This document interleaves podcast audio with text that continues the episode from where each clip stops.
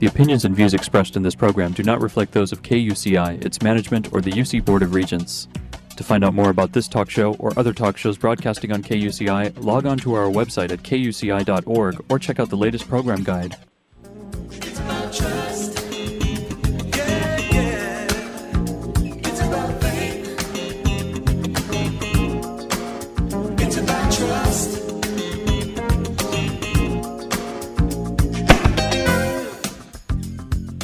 You're listening to KUCI 88.9 FM in Irvine and KUCI.org on the net.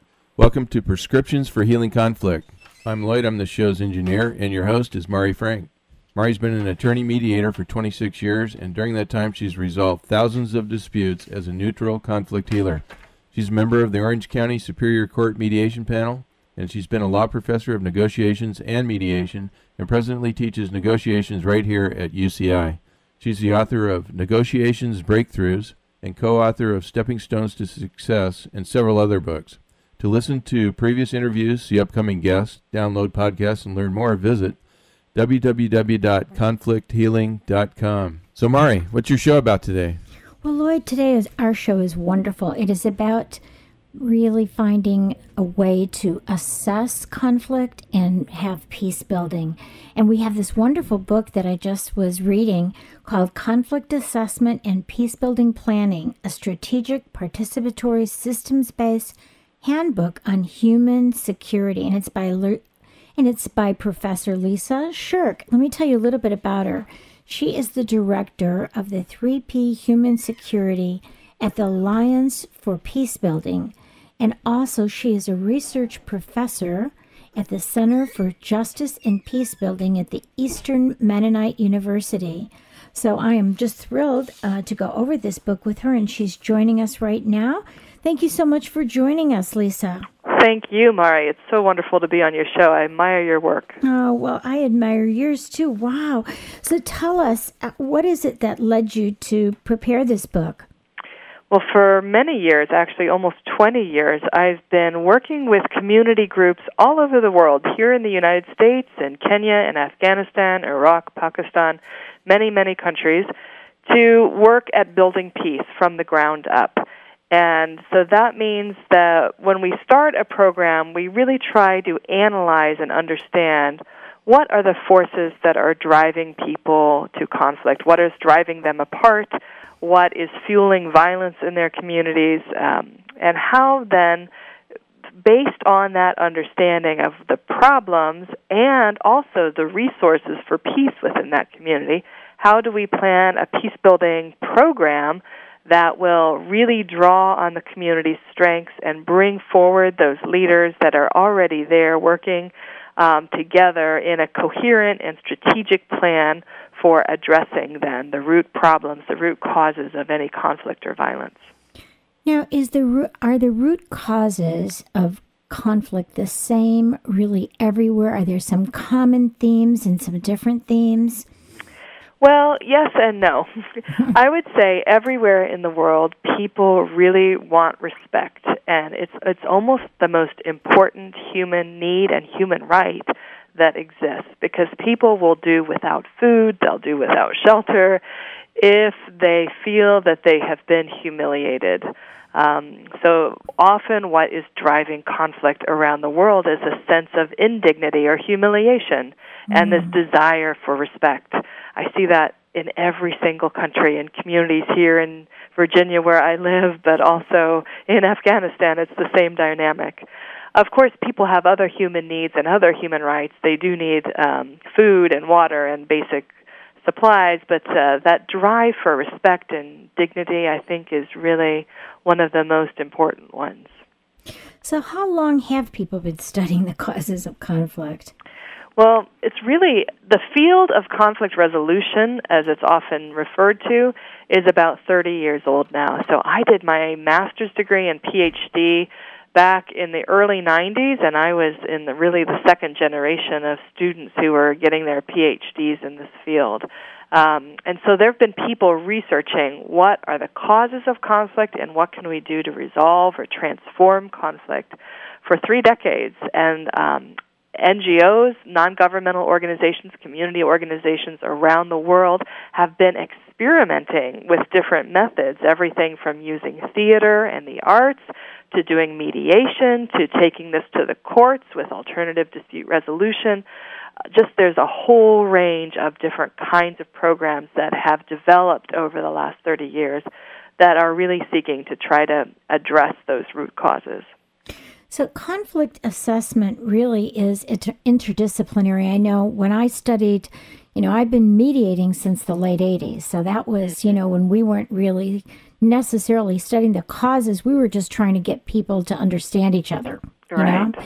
Yeah. And um, and obviously I read a lot about conflict healing and, and the causes but um, it, sometimes you just have to try and resolve it and not necessarily know every cause of yeah. it. You just need, it seemed to me that the lack of understanding and, and the lack mm-hmm. of respect was a huge issue in every mediation that I've been doing over the years. But um, so when I, I took, I went to, uh, to my post law school training, I took my negotiation and mediation training at Harvard with Bill Ury and Roger Fisher, mm-hmm. who, you know, Roger's gone now, but Bill was an anthropologist and Roger Fisher was an attorney. So that there are lots of different disciplines. Who are the types of disciplines that study conflict resolution? It's a great question. Um, and you're absolutely right that people from all kinds of disciplines. So I'm from my my undergraduate degrees in political science and international relations, but I work with many psychologists, economists, historians, psychologists, um, anthropologists, as you noted, and then of course with I work now with the U.S. military and the U.S. government. Uh, so people from all walks of life. I mean, because conflict is everywhere, and every single discipline, in a sense, has its own particular approach to understanding the causes of conflict. Um, and usually, c- conflict has a mul- uh, many different sources. Um, there's something about culture and clashing cultures, so anthropology is important.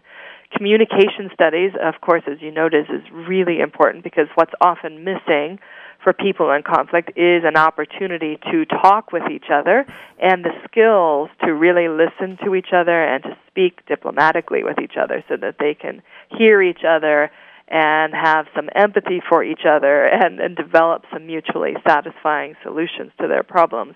Um, so yeah, but the psychology, obviously, if we look at the newspaper on any given day, you can see that much conflict and violence is stemming from people who are psychologically not at ease with themselves and the world. Um, so uh, trying to understand the psychology of human beings is important as well. Yeah. And I think about, you know, you said we've only been really studying conflict resolution in the last 30 years. And I remember, I, you know, I, I see now when I go to the Association for Conflict Resolution, I get to meet all these wonderful people at these different universities who are studying this. And I'm thinking, wow, that would have been so great to study that. But yeah. it wasn't even around when I was in college, not like it is now. Right. And, um, you know, I'm thinking, you know, conflict has been. Uh, you know, when you think of from from the beginning of time, right? We we yeah. Cain and Abel, uh, you know, all these guys have been um, engaged in conflict, and so many times it was just you know neighbors, King Solomon, or religious leaders that were involved in the conflict resolution, and so much of this conflict resolution was really fighting to the death, right? Right. And uh, hopefully, as we evolve, it's getting better. But That's what right. are some of the, the great challenges that it seems to me there's huge challenges in understanding the nature of conflict? Well, part of the challenge is that we have all these different disciplines, and we have even diff- governments that approach problems from different perspectives. So, the U.S. government has the U.S. Agency for International Development, and the U.S. military, for example. And when those two different agencies go into a place like Afghanistan, they tend to see the causes of conflict really differently. So part of the challenge at a policy level is is bringing together people with different life experiences, with who've studied different disciplines, who approach life in really different ways, and sitting them around the same table and saying, what's going to be our policy in this country to stop the violence and to support peace. And I think we get such fragmentary, um, counterproductive policies so often because people don't understand each other even as we talk about what's causing conflict. Yeah, you know, even the language, I get a kick out of this. I've been doing some programs with a friend of mine who is a psychologist. And um, so we did a, a, program. The first one we did together was called The Gift of Conflict. And we laughed about it because we had some conflicts, but, you know, conflict is inevitable, but it wasn't a nasty conflict. It was just a whole different perspective because I come from the, the legal mediation, you know, kind of outward, and he's from the inward. He's saying, you know, just as as many psychologists do, you know, all conflict comes from within, which it does. But he would just focus on the inner stuff, yeah. and I would focus on okay, so this inner stuff exists, but so what are some tools that you can use? You know, active listening is is a tool. Right, right. You know, reframing is a tool you know, and, and, and using I-messages. So I'm more, I was into the tools to use that, and he's from the inner, you know, the, the Maslow. And it was, and I get what you mean because we were kind of talking different languages and um, but then when we did blend it together everybody really loved it because we said okay he's the you know it was the yin and the yang the man the woman and then right. the inside and the outside and it was it it can be really wonderful, but it does take some work to to really kind of understand each other's language and and how you're speaking. Then we did one called um, how to deal with prickly people, and that one was even more of a challenge because I wanted to give step one, two, three, four, five, and he's going no, you have to understand the nature of the prickliness, you know. Yeah. and and so we we really had to dig deep, you know, because we both are healers of conflict, but we had to dig very deep into how can we blend this so people get a lot out of it. Right. And um, so I could imagine if you have 10 people sitting around the table and they're all from dis- different disciplines, yep. and we were really committed to spending this time to do this. But, um, you know, I would imagine that there'd be some egos that got involved as well. Absolutely. Yeah. And then, so that's it's even difficult uh, for any group of people to get together around a table and agree on what's driving conflict, but, and, or the U.S. government. But in Afghanistan, for example, you had all the NATO countries sitting around the table, and really they each had their different perspective on what was the problem and what needed to be done. And the diversity between the countries and within the countries, it, it led for sheer chaos. So for me, fixing this problem of trying to take a multidisciplinary approach and a really thorough approach to conflict analysis or conflict assessment is really a first step in trying to get our foreign policy and our domestic policy right. Yeah. Tell us a story about how people misunderstand the causes of conflict do you have any specific story that you could kind of tell us without well, naming I, people? I think even if we think back to 9/11 and we look at the news coverage after 9/11, um, the news really didn't quite know how to cover it right away. The media sort of first of all said, "Why do they hate us?" Mm-hmm. And then we quickly got off of asking that question because even to ask that question became traitorous to say that there was something that we did to deserve that tragedy, which of right. course nothing that the U.S. could have ever done would have uh, led to a justification for that uh, right. horrific act. But trying to understand the root causes was um, almost stamped out, and then the narrative in the media came to be well, there's evil, there's the axis of evil, and right. those countries, everybody who's not with us is against us, right. and they're the people. And so evil and the source of violence became located within individuals rather than problems that could be addressed. Um, and for me, that was a very pivotal moment uh, uh, and a, a fault, I think, as a nation to not look broad more broadly at the causes. Why were those young men driven to do that? It was not just re- religious extremism. There was a, there's a whole political economic analysis of how whole groups of people are being left out of sort of an international consensus and globalization and economic development and, and those people really you know have a legitimate grievance that uh, unfortunately was acted on by men who did not have a legitimate uh, course of action. But I think the scrambling of the war on terror to, to try to locate individuals that we must kill has not proven to be an effective strategy because the causes of the conflict are not evil that's in, inherent in in people. It's it's in broader structures and political, economic, and social and cultural structures, and we've really not done enough to address those root causes. And so, unfortunately, there are many more young people today that have so much hate in their hearts and and and desire to do violence to others, including those in the United States. So we haven't actually made ourselves that much safer through all of this decade of war and aggression, um, and trying to finally kill the last young man uh, or woman who's who's aiming this way. So I think that we've made a big mistake, and and at this point, I'm really hoping as a country we can go back and ask this question: Why do they hate us? What are their grievances? What are they saying? About why they hate us so much because it's it doesn't really have to do with religious extremism. Yes, I think it gets back to that word respect yeah. and dignity and and being understood and mm-hmm. and having that connection and feeling left out.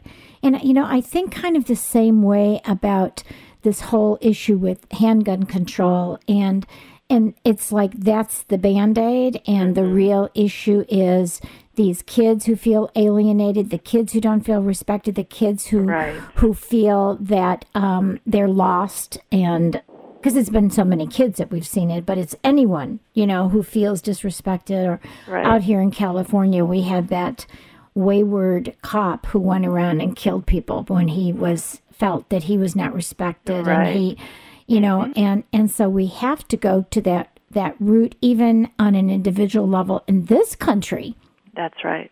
And um, and you know and and what people are seeing is ways to resolve their their feelings of you know, uh, impotency or their feelings of respect, you know, that yeah. they feel that they have to turn to a gun. And then, of course, that's what they're seeing on TV. That's what that's they're right. seeing in their video games is that's the answer instead of seeing mediation on TV and people that's loving right. each other. It drives me crazy. But um, Right. no, that's right. And, and, you know, the pushback we often get, well, you know, that young man uh, who was killing uh, police officers, he did need to be stopped. He needed to be imprisoned but right. to, that's not enough because the, there's a systemic problem of respect. Yes. And and that's the the root cause in so many places is really a lack of respect for certain groups or certain people. And if we only take a criminal justice approach and we don't look at those other psychological, cultural, social, political dynamics, we're missing a way to prevent future violence and yes. really trying to address the root causes. I mean, it's just um, it's not enough to to just have a criminal justice approach. Right. So let's talk about what exactly is peace building. Mm-hmm. Well, it takes uh, peace building is a whole field of study right now. At the United Nations, there's the Peace Building Support Office, and governments around the world are starting to start their own peace building programs. So, really, after 25 years, the first 25 years, we weren't really acknowledged as a field. Um, now, in the last five years, I feel like our field has gained a lot of credibility among governments and at the, the highest levels of um, of organizations around the world, also religious organizations and the media and universities are organizing their own peace building uh, degree programs. It's a field of study that takes an interdisciplinary approach to addressing the root causes of conflict and developing a wide range of activities that can help address the economic, the social, the political, um, psychological, anthropological causes that drive conflict. Yeah, I was looking at your chart, you know, as I was reading through your book, the five categories of peace building and mm-hmm. human security. And you kind of explain what those are like the personal, the relational, the cultural, the structural, and the levels of change. Can you kind of give us a little bit about uh, each of those? I thought that was really fascinating to look at it mm-hmm. in those categories. Sure. I mean, I think at the individual level, um, individuals do have a responsibility for their behavior. And there's lots of peace building programs that really aim at individual change for people taking accountability and responsibility for their lives and making good choices and acting in an ethical and value centered way.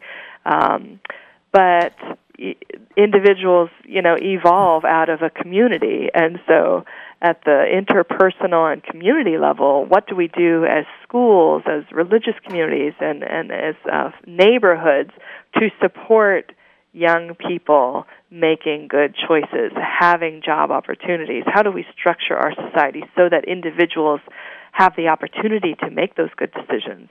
And then at the national and global level, a lot of decisions about how economic systems work, um, how the media will run, and what kinds of stories are going to be covered. These are much larger level uh, transformations that need to happen so that we create a world that functions for the good of all people and is not organized in a way that's really supporting elite groups of people, corporations or wealthy people, because so many governments and economic systems really are organized around the principle of helping an elite group to become even more elite to right. control political and economic systems. And so, you know, peace building happens at each of these levels. Systems need to change, but individuals need to change, and communities uh, can help that happen. Right, right. You know, I'm I was thinking about just the, that I'm preparing to do this negotiations class for law enforcement coming up, and and I was thinking about the you know how people negotiate, and and that's a, a you know for conflict resolution, and when people feel that there that there's that win lose mentality, that that loser who has no power, that is overpowered by by society or by whatever yeah. they they get they have they feel like they have to get revenge. Mm-hmm.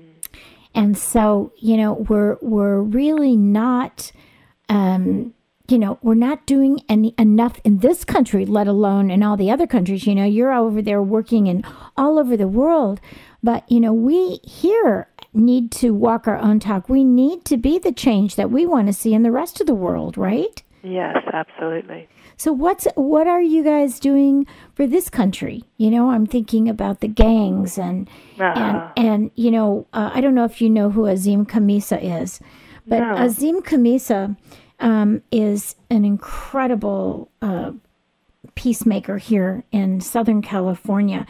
His son was killed by a 14 year old gang member when he was delivering pizza to, to earn money to go work his way through college. Mm. And um, it was a senseless killing, but his but Azim decided, you know, I can't I can't live with this unforgiveness. I have to do something about it. And uh, he's a Sufi, and his religion just said, I, I have to let go of this or it's going to mm-hmm. kill me. Mm-hmm. So he actually sought out uh, the grandfather of the of the young gentleman who killed his son and said, Look, there's victims at both ends of the gun here. And help me. We're going to start a foundation so we can go into the schools and tell what happened to our children. My children died and yours is in prison. Tell what happened because of these gangs. And they have done incredible work with this foundation in the last 15 years. Nice. And I had him on my radio show. He's written a lot about forgiveness, but you know, it seems to me that it, we have to start here too. You know, so oh, absolutely. So, what is your what is your uh, peace building? What are what is your council doing in the United States? Are you guys working here too? Well, the work that I'm doing his, I mean, I've worked a lot in the United States. I think peace building is relevant for every single community in every part of the world. Right. Um, there's no, this is not just something that's for foreign policy or abroad. My work right now in my life is focused on U.S. foreign policy and trying to educate U.S. military and U.S. Uh, policymakers about what is the, what are the root causes of conflict and help them listen to local people to be able to better assess how local people define their own security and what they think needs to be done to help uh, build peace, and then to ha- what what the policy options are for the U.S. in supporting peace building both abroad and at home. So I'm really trying to focus now on really key level systemic decision makers. Um, but there are many conflict resolution, conflict transformation training programs all over the United States that are helping communities uh, take this approach. And so I'm, I'm fully supportive and aware of all of the efforts here at home. So when you get together with these these people around the table that are that you said, you know, that you're all trying to define what is, you know, what is the strategy that you're going to use in a particular com- mm-hmm. country. Are those people trained in conflict resolution? Do they know the, you know, no. the active listening? Do they do the reframing? Do they, you know, do they do they no, use the unfortunately tools? not. Uh, oh. Uh, all of these things, I'm I'm trying to be have them incorporated at the Foreign Service Institute, where all of our diplomats get trained in the U.S. Because right now these topics are not taught there about really how to do deep listening and reflective listening and how to reframe and all of the parts of principled negotiation and getting to yes. I mean, these are old concepts for those of us who've been working in this field, but uh, they're still very new for people in the U.S. government. It's not part of their training. So it's absolutely essential if we're going to make better decisions as a country. And obviously, you can probably just look at our Congress and the divisions and see that yeah. there's not a lot of conflict resolution skills there or ability to talk with people across the aisle to solve problems. It um, seems to me that one of the prerequisites for being a diplomat should be that you have to go through this training and that when you sit the people around the table that they're going to do some strategizing for peacemaking that a condition precedent would be that they that they engage in two days of you know intense work with just practicing some of these you know learning the skills and practicing them together so that when they actually come to talk about what is what is going to be our plan that they use those tools absolutely but that's not happening it's not happening. I totally agree with you, and that's really what led me to Washington because I was teaching community level practitioners and community activists from around the world and around the country. And I just finally realized, you know, someone needs to go to Washington with these skill sets and um, yeah, but I mean, even them. the people when you get there, when you get to Afghanistan or you get to these places, it seems to me that everybody has to be on the same page so that they can try and coordinate and collaborate together uh, when they're trying to bring peace to a particular country. That's right. I mean, how can they even do it? That's right. No wonder there's chaos, right? That's absolutely right. Yeah. we are speaking now with um, the author of this wonderful book that is called, and and I have I have all these things that I pulled out here, uh, conflict assessment and peace building planning. And this is a strategic, participatory, systems based handbook on human security by Lisa Schirch. She's a professor and a director of a Peace Institute in Virginia. And I'm just looking at the time. We have just a little bit time left. And so, what would you say for people like here we are on the campus of the University of California? So, with in this little time that we have left, Lisa, what you know, what do you think uh, for our students who are listening in? What would you suggest for them to be able to to help out in this wonderful effort of peace building? Mm-hmm. That's a great question.